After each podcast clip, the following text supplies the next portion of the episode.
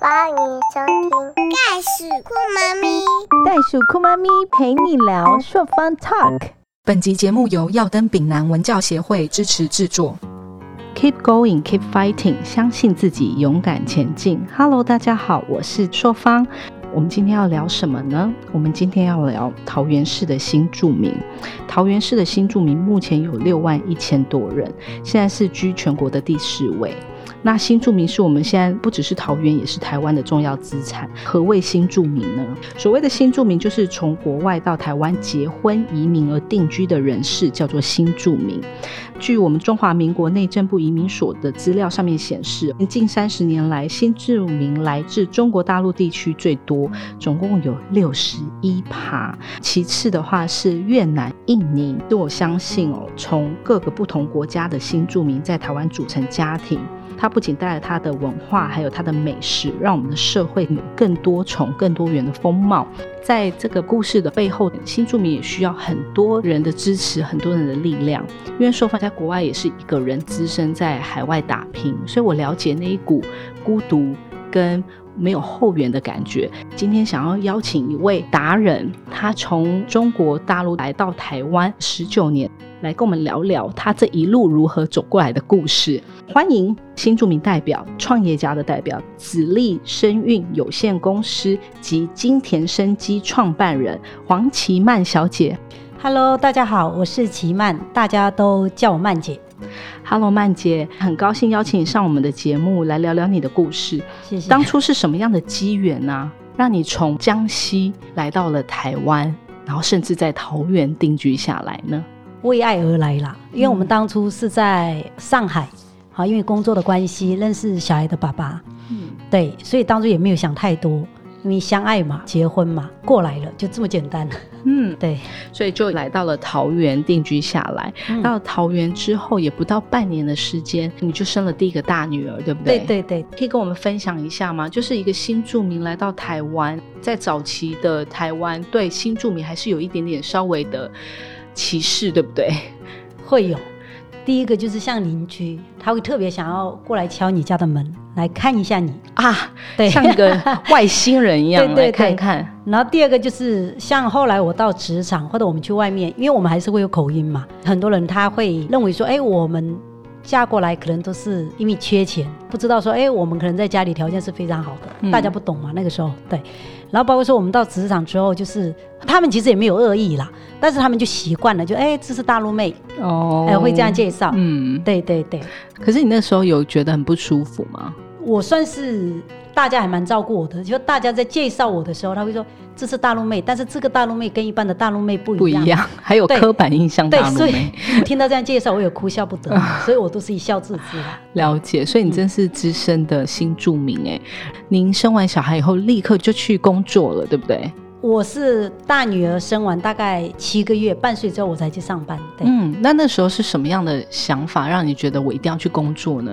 我觉得所有呃新住民的那个过来的都一样啊，哈、嗯就是说你家里再大、再明亮、再宽敞，但是因为我们来了这边，真的就是没有其他的亲人，没有其他的朋友，同学也不在这边，对，你生活就是关在家里，现在去上班你就只能在家里面，然后在家里你能做的事可能就是听一下音乐。嗯，我的话，我可能就练一下书法，然后写写日记，好到附近的公园走一走。那真的是很黑暗的感觉、对，那是很样的感感觉，所以只有等到礼拜六、礼拜天先生回来了，才能带我们出去外面去走一一些走风景区走一走，吃嗯吃小吃这样子。所以那个时候会觉得内心其实很黑暗。其实就像在坐月子，你不觉得吗？ 就是也没对办法出去，对然后也没办法跟人家交流。这对，样完全没有。那回想起来，其实您经历过那一段时间，所以当你有一个工作机会，可以跟我们谈谈你是怎么样得到这个工作机会的吗？这个说来也蛮有意思的，因为我在大陆是做平面设计，哦后来当台湾公司的老板的特助。嗯，对，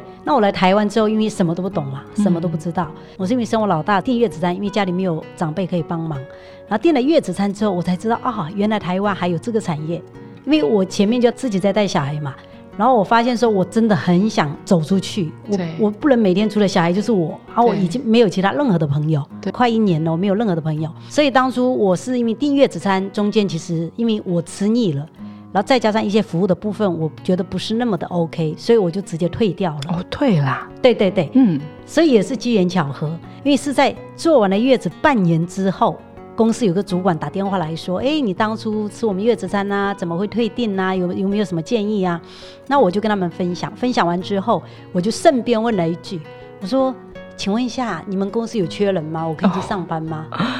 非常的懂得抓住机会，因为因为我慢太性想上班了，嗯那我完全不知道从哪里下手。就他就说，哎、我刚好我们公司在争业务，下午刚好在面试。当下我就二话不说，我说那我可以过去吗？他说可以，我就马上把女儿托给邻居，叫了一台计程车，就直接去面试。也是因为这样才跨入这个产业。我听到这件事情，我觉得很重要的重点就是机会是自己争取而来的，不是从天上掉下来的。那接下来您就在这个月子餐行业工作了多久呢？我一共就两家公司了哈，大概工作了快八年，都是在月子餐，而且就在台湾两大品牌公司里面都比较老的，哦从基层领一万多的薪资做到高阶主管，嗯年薪快两百万。是什么可以让你一路这样子勇往直前呢、当初其实因为我自己家境条件也不错了，在大陆，嗯，我记得那个时候我在第一份工作，然后我主管就问我，你一个月想赚多少钱？嗯，我说大概五六万吧。他就说你要那么多钱干嘛？哈因为他们一般就领三四万，哦，你知道他吗？就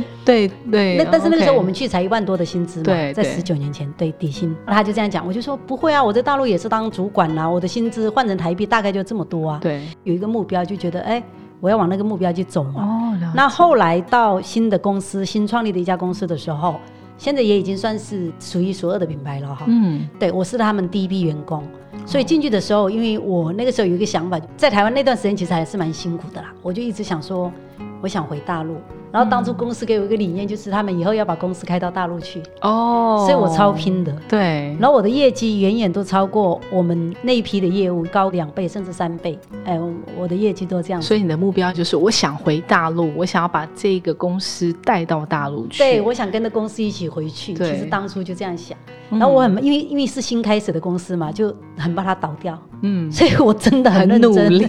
真的很认真。 对然后同事都说你干嘛那么拼，干嘛做那么多业绩？那你做的太高，到时候公司奖金又会往下调，有没有？哦但是我对就想说，公司还在亏钱呐、我怕它倒啊，我不行让它倒啊，有没有？嗯就这样支撑我，所以我是算是公司升迁最快的，九十四年十二月入职吧，不到半年我就组组长、主任，再来就是台北街经理的时候，我连东南西北那个交流道我还分不清楚。哇，你真的好勇敢哦！因为我知道很多新住民他们来到台湾，他们不敢开车，然后也不熟路。你即使不清楚那个是东南西北在哪里，你还是很愿意的去那边工作。这样，对，因为我不会骑脚踏车，我也不会骑机车，我是因为要上班才去学开车。对，即使想到就去做了。我当初也是，呃，小孩的爸爸载我到停车场抱着我女儿，学了开车，晚上一个小时，对不对？他下班回来载我去嘛，一个小时到了，他又抱着女儿去开车载我回来，都是一个过程嘛，对。可是你现在回去看那个过程，你就会觉得哇哦，其实很有趣。对，很有趣。在那个过程之中还在奋斗的人是觉得很心酸的，对不对？会啦，我当初开三个月就把一辆车撞得稀里哗啦的。哇哦，我真的开车开到我家门口，我不敢下地下室，为什么？因为觉得后面的车子都开好快，对我只能一直往前开，一直往前开，开到一个地方才打给小孩的爸爸说，我不知道我在哪里，真的假的？真的真的，凡事都是要练习的，对不 对？对。曼姐，我想请教一下，你身为新著名，身为创办人，您是大概多久的时候开始创立你的公司呢？我创业已经十一年了哈。哇哦，当初我刚刚提到，我在大概二十六七岁结婚嘛，我大概三一三二，大概工作六七年，两家公司加在一起大概七八年嘛。之后我就发现说，我已经到了那个职务，做的都是一样的事情，其实真的没有挑战性了。对，那你就发现没有热忱，虽然哦薪水很高，对所以我就跟公司提离职。那老板也问我，他说你一个大陆妹已经在这样的职务了，他还告诉我说，哎，你在哪里帮我市场整顿一下，我可能接下来升你当副总。哦但是那个时候我就觉得我真的不想要了，因为我觉得没有热忱就不要一直在一个职务上留恋，对，所以我还是说，那我出去闯一闯，就坚决把那份工作辞掉。嗯，然后我就去外面想重新找工作，想再去试一下，因为我是觉得我还年轻啊，我每天这样子，您那时候几岁呢？我那个时候应该三十四、三十五，对，哇，真的年轻的时候，嗯嗯，那时候但是也有小孩啊，你怎么有会有有，都幼稚园，哦，幼稚园哇哦，真的还蛮辛苦的。虽然是年轻，但是还是有小孩这个羁绊嘛。那有有您有是有怎么跨出去想说要去创业的呢？其实没有想要创业啦。九十七、九十八年金融风暴嘛，嗯我是，九十九年离职的。嗯我之前是有，因为我服务的妈妈数千位，我是从基层做到高阶主管嘛，嗯所以那个时候我有发现一个需求，包括我自己坐月子也是一样啊。我那个时候发现妈妈都很痛苦坐月子，嗯就是只能吃单一的餐点，然后只能关在房间，然后可能有胀奶的痛，对然后有很多很多的问题。嗯先生、公公婆婆、妈妈可能也都不是那么懂，有没有？对，所以那个时候我就在想说，至少让大家快乐一点。对我那个时候就想一个月子经济，效仿那个保险经济，嗯就是说可以根据自己的喜好、自己的预算、自己的选择去组合他想吃的餐点，比如说十天换一家。啊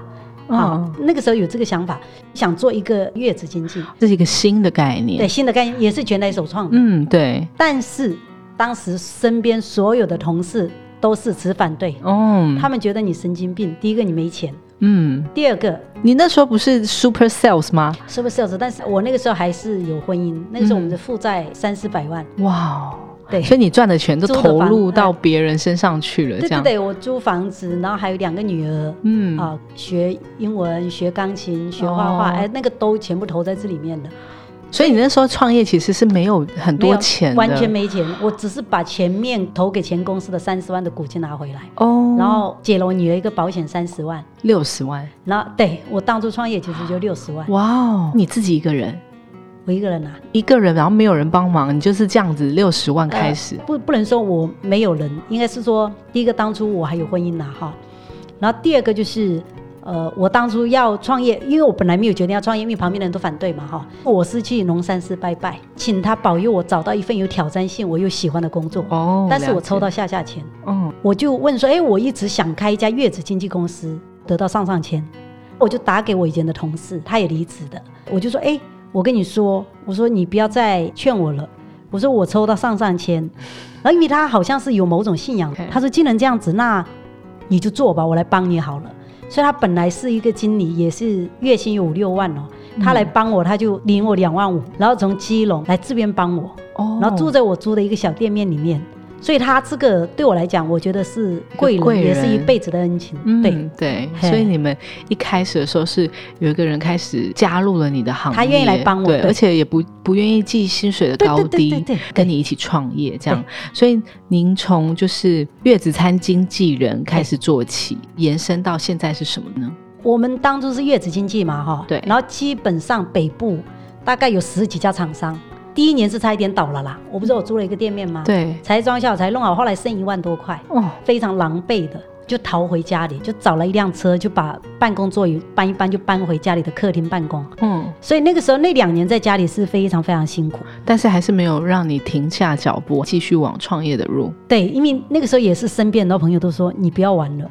你去找一份工作，还有年薪可能还有一百多万，嗯，然后你搞得这样负债累累，我就是还是坚持，当然都有碰到一些贵人啦。一对，个转折点就是《苹果日报》来专访，是有拓展一下知名度。然后第二个就是我有去申请女性创业的凤凤凰凰创业辅导，哦对，然后我有贷款贷到九十万，那你身为新住民，然后又没有什么资产抵押，还可以拿到九十万的贷款。这其实是政府一个非常棒的一个政策啦。对哦，了解。对对对凤凰我记得是只有女生才可以对对对申请嘛，对，你也会找方法哦。也是朋友跟我讲啊，嗯我说我真的就撑不下去了。嗯然后他就说，不然你去试试看那个凤凰创业，打电话就报名上课，嗯，然后就是有顾问辅导嘛，然后我就申请那个创业贷款。但是那个时候算很幸运啦，就是最高额都是一百万，我贷到九十万，所以我就开始征第一个员工有，然后就又租了一部车，对，才慢慢这样生意要拓展送起来。餐嘛，对不对？对对对对要注册。对 OK，了解。很多人可能会想要听到你从一开始怎么样厉害的创业，哦就其实一开始是滑铁卢跌倒，然后对慢慢的再去寻求其他的资源，对然后让你才可以更扩展你的事业版图。是，哦那那个时候真的非常辛苦了。通常你没有业绩进来，银行是不会借你钱对，但是有透过一些像像这种特殊的这种贷款的机构可以去帮助你，我觉得这是一个很棒的。我觉得曼姐刚才分享的故事都很棒。那接下来你开始有了一个站脚的地方，然后你对有了你的第一个员工，后来就是我有去参加一些比赛，哦哦然后我就拿到一系列奖，比如说微型创业楷模，哦就是五位员工以下的，然后妇女创业精英赛都有拿到奖。哦，那拿到奖之后，当然媒体就会比较多曝光嘛，对，报道桃园县长吴志阳那个年代，吴志阳县长那个年代，哦对，对，那个时候他们政府就有，就县长有去访视，嗯就是有媒体呀、有对记者啊，嗯，然后呃，县政府的人就告诉我说，哎，你都拿那么多奖了，你还在客厅里办公，哦， 那时候还在客厅办公，他就有点 像所以县长是去你家客厅 ，OK，这个，我有点取巧，因为当初本来劳动部长要去，哦，OK，然后我就很很实在的告诉他们，我说我在客厅办公，嗯他说大概随户加上那些要有二都十塞几位满，我说那待 不下。嗯，你也很很真诚哦的告诉对，后大来家部长那一支的行程就取消了。 ，OK，所以后来他们说县长要来的时候，我就没有特别告知，因为我当然想要求生存嘛，对我就没对有讲。对，所以县长去了以后，哦县府的人就是跟我讲，然后那是第一次，我终于有勇气，就是搬到艺文特区夫妻肺片的楼上，就是那个时候也遇到贵人了、嗯因为本来我去那边当初他们介绍我房租都要五万多，嗯但是那一次我是租到一个两万九的，你真的好 lucky 哦，曼姐，没有五万多的租不到嘛，我也租不起嘛，对啊因为那个时候跟营业额才几十万而已。对然后是我不死心，因为就因为县政府的人跟我说，那边就是桃园最好、对最最繁华的地方，你一对定要去那个地方，正因为你起做飞月子的餐时就是有候钱人才吃得起的。那个时候，嗯对我后来不死心，我又跑去问，然后竟然遇到一个房东，就是跟他讲一讲，他今天两万九租给我，那也是我又遇到一次贵人。对对然后你就在那边驻点了，我本来以为我会在那边很久，那个时候员工就扩到七位了，但是又一个因缘机会，就是我之前担任副总的一家公司，他扩容太快倒了，他就拜托我拿钱去付员工的薪水。嗯我手上只有五十万，嗯，他就说你五十万拿去帮我员工薪水付一付，然后你把我一些设备你可以搬过来用。嗯有点像顶人家的那个员工跟设备的这样的状态，本来是以为是这样子，嗯，对，然后我我也不懂，我就想说，哎，那个员工都在追着他跑，他也躲起来了。然后想说也在那边，虽然跟他共事的时间不久了，才几个月了，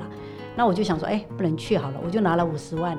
然后晚上弄到十一二点，就叫了几辆大卡车去搬那些设备，嗯然后付薪水给员工。嗯，才发现不是那样子，因为房东的钱也没付，然后那些设备很多都没付清，哦所以很多厂商都守在那边也不给搬，哦然后就搬了一些些东西，就付了五十万， 然后我那就还搬一些些，还愿意付五就是十那万，些就是没有办法，因为已经讲好了， 对嗯对，然后才开始第二次扩充，所以那个时候我就扩了一个自己的中央厨房，哦对，又遇到贵人投资啦。反正我一路走来，其实遇到蛮多贵人的。然后我也跟银行贷款，也跟银行贷款贷了两百万，就花了，我们就好像花了七八百万吧，就做了一个中央厨房。嗯，嘿，然后做中央厨房之后，然后再扩到现在，那你在中央厨房的时候，你有用什么样的特别食材吗？去创立这个您现在的月子中心的餐点呢？刚刚提到我以前是做月子经济嘛，对所以十几家的厂商，台北只要有知名度的，我都有代理过。那因为我要代理销售它的产品，我是不是对每一家产品都很清楚、很了解？嗯那我自己做的品牌，我一定要跟他们不一样嘛。当初我就定位在最高端，第一个我用的是有机蔬菜，无毒猪肝。我进一副猪肝就要三百块，嗯，对外面市场买一副三十块嘛，哈、嗯然后我用的有机蔬菜一斤可能就六七十块钱一斤，但是外面的蔬菜可能一二十、二三十。我用橄榄油，餐具我全部是整套陶瓷，我连盖子都是，你不用担心塑化剂。对，那我三餐现煮现送，煮好就马上送出去，嗯你哼，吃到是热腾腾的。对，在调理的部分没有比照传统，传统就是我到了后面第三、第四周，我就是四物八珍来进补。嗯，那其实有些人的体质是燥热的，它是对不适合的，嗯所以有些人会大出血，会有一些其他状况。我就找到丰泽中医，跟他们合作，就研发了一套体质检测系统，有拿到市政府 SBR 的创新得奖。比如说主持人的身体跟我的身体可能状况就不一样，对我比较寒，对我可能比较热，嗯会针对六大体质，针对不同的体质，在你第三周要进补的时候，我们会克制化，针对你个人间个人的中药来帮你调养。嗯，所以这些都是我做当初创立自己的品牌跟人家不一样的地方。为孕妇把关，尤其是在食物这一块，生小孩之后，我们要面对很多不同的特殊状况。你要帮小孩子洗澡、喂奶，很多的状况我们已经身顾不暇了，和哪有来的精力去管自己吃什么？可是自己吃什么其实非常重要，对因为你要调理你的身体，你的身体才会回来啊对。像硕芳到现在都觉得我的身体才在两年后才有一种慢慢慢慢恢复的感觉。不管是全国首创为我们去过滤掉的，像塑化剂这些，这都是我们很 care 的一些小细节。还有创立了子立幸运庄园，幸福的幸，怀孕的孕，幸运庄园。这庄园像主持人刚刚进来就有看到啊，我们第一个装饰就很温馨，因为这边主要是让妈妈舒压的。刚刚讲到最早我是没有钱嘛，就六十万做了月子经济嘛，对我只是让妈妈更多选择，然后帮她做专业的售后服务。嗯，然后等我一个机缘，我创立自己的高端的一个品牌之后，然后又跟更多的妈妈接触之后，我听到很多妈妈的心声，嗯，好，，比如说猪队友啊，看到台湾的离婚率居高不下啊，我们在孕前我们有分娩阵痛体验嘛，就是我们是让爸爸来体验妈妈怀孕的辛苦，哦，然后还有分娩的痛，然后让爸爸来上课神队友的课程，让他知道说妈妈在孕期跟产后会有哪一些状况，哦，这非常重要，让爸爸感同身受。对，然后增加夫妻之间的同理心，哦，我觉得这很棒。有就是除了顾着他吃以外，还有顾着他对对心灵上面的健康也是非常重要的。你可以跟我们分享一下说其实我相信很多的新住民，或是像身为女性，都想要知道说，有了小孩这样一路走来创业，不管是贵人也好，或者是呃碰到了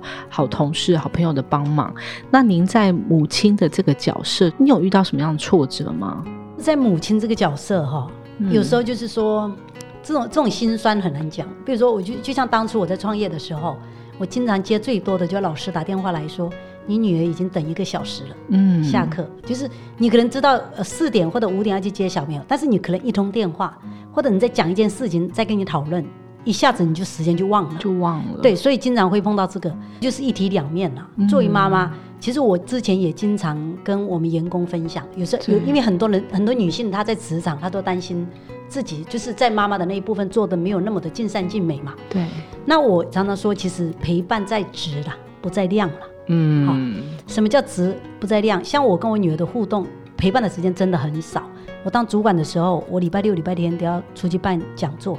根本没什么时间陪。但是我那个时候就是要求说，哎，我每天回到家，我一定会给她爱的抱抱，要说我爱你。对对，所以我们亲子关系就是一直到现在，包括女儿大学了，上正大，她回来我们还是要抱抱，还是会经常通电话都要说我爱你，跟两个女儿都会这样吗？都会都会都哇会。哦， 嗯，就是你很愿意在情感方面给出他们关怀，一定要。嗯，对，很重要，就是陪伴重在质不在量。对像硕芳也是一个职业妇女，然后当我们要把小孩子放在保姆那边，或是让他送去学校的时候，内心都会有一些纠结。对对对。对，然后但是你又希望能够有给予他更好的生活跟环境，对对，所以你就不得不就是忍痛把他送出去，或者是等待你这样，所以重质不重量。对，那你想给我们的新住民或者是我们的女性想要投入职场或是想要创业的女生有什么样的建议呢？投入职场，我是非常鼓励的。夫妻当初是因为相爱走在一起，对，那为什么台湾，包括现在很多地方都一样，离婚率就居高不下？一定要有独立的空间，有独立的经济能力。对，好，我我觉得这个真的非常非常的重要。然后除了这两点之外，就是我们在外面上班，我们在职场，那我们会学习成长，跟同事的沟通啊、互动过程当中，不会只是变成一个真的就是一个唠唠叨叨的家庭主妇。所以我是鼓励上班啊，创业的部分我就不会去鼓励了，哦除非你已经决定了你要对创业，对，但是创业真的是一条不归路。以前我听前辈讲过一句话啦，创业其实它是自己创下的业力，你要去承担，因为那个真的很辛苦，哦很辛苦、这个过他程。就像一个孩子一样。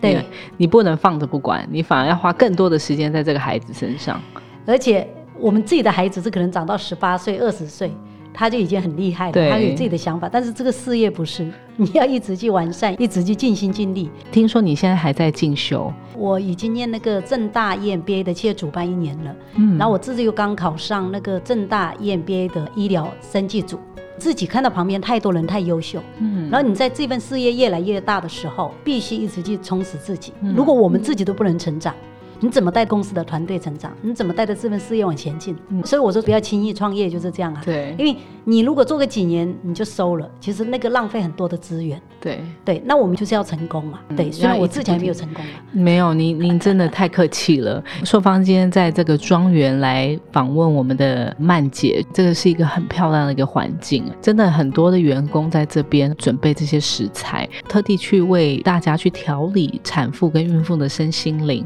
我觉得以有空听众也可以来现场来看看，这是要预约的吗？对，我们都预约的，因为我们这边除了让男女朋友来做分娩体验，或者怀孕的爸爸来上课之外，然后就是让产后的妈妈来舒压。比如他把 baby 带来这边，我们护理师会帮他游泳啊、洗澡、按摩，妈妈可以在这边吃养生餐，嗯，对，她可以在这边自己带个笔电，就是好好的放松一下。哦，了解，对所以他对是先预约，打电话来预约就可以了。对对。对，一个小时一组，我们也不要那么多客人啦，就是说你对不要一直被干扰。那我想请教一下曼姐啊，嗯你现在除了就是上课进修，您的两个孩子就是您的指力跟金田这两块，嗯，你还有在做什么样其他的事吗？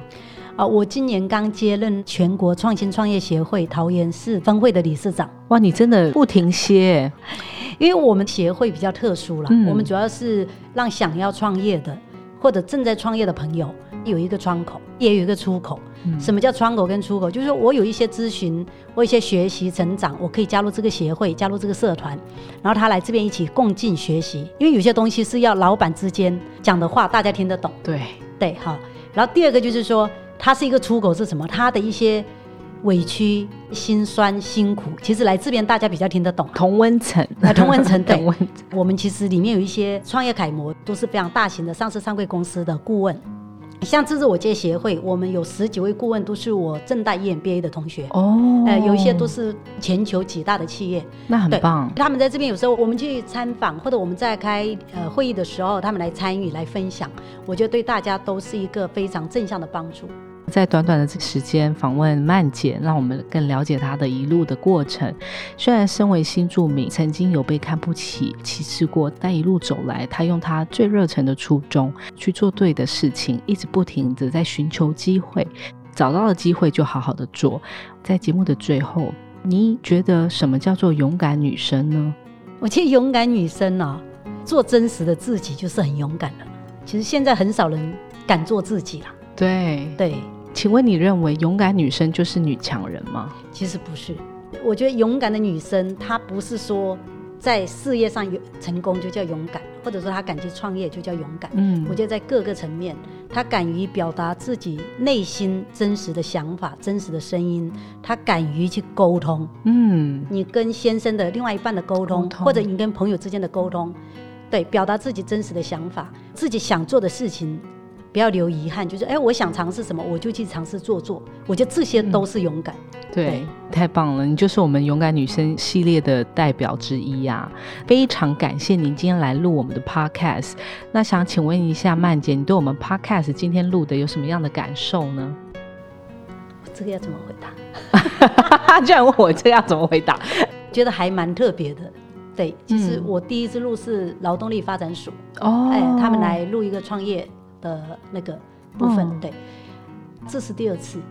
我们就轻松聊啊。对啊，就轻松聊，而且我觉得曼姐是一个很爽朗的人，中气十足，这样我也觉得很棒。就是今天可以访问到你，因为我觉得你讲到很多很棒的点，真的学习到了很多，也有很多不同的启发。再次谢谢我们今天的创办人黄绮曼董事长曼姐来参加我们 Podcast 的录音。如果你喜欢今天的节目，记得订阅《袋鼠酷妈咪陪你聊》，也欢迎你在节目下方留言，或到袋鼠酷妈咪陪你聊的粉丝专业与我们分享你的新视野，也可以谈谈您的收听感想，并 Hashtag 袋鼠酷妈咪陪你聊，让更多人一起来关注哦。那曼姐，你要不要跟我一起喊一下我们的好 slogan 口号？Keep going, keep fighting。相信自己，勇敢前进。谢谢曼姐，那我们下次在空中相会喽，拜拜，拜拜。